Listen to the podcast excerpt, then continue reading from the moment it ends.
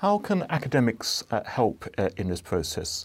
As a uh, practitioner in uh, reconciliation and peace building, what would you like to see academics such as myself doing to uh, help and support that process? Well, academics have got to get themselves, in a sense, noted.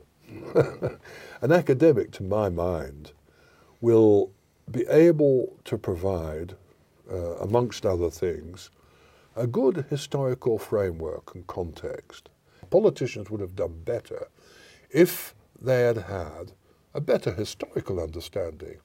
Look at Afghanistan, you know, Iraq, Syria, all those nations.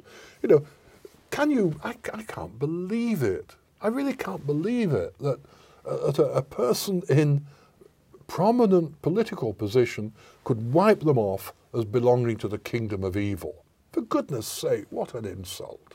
What an insult to nations that have a culture and a history that goes back generations and that is that still that has within them intelligent able people. Well now the academic will provide us with that historical framework. He will or she will provide us with the framework and hopefully get the politicians the people who are in position of decision making to read what uh, or to understand what it is they're saying and that's the problem getting it across to them so the academic has to be a communicator also.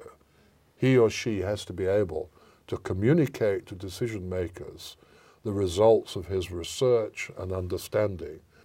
Just that for a start might help.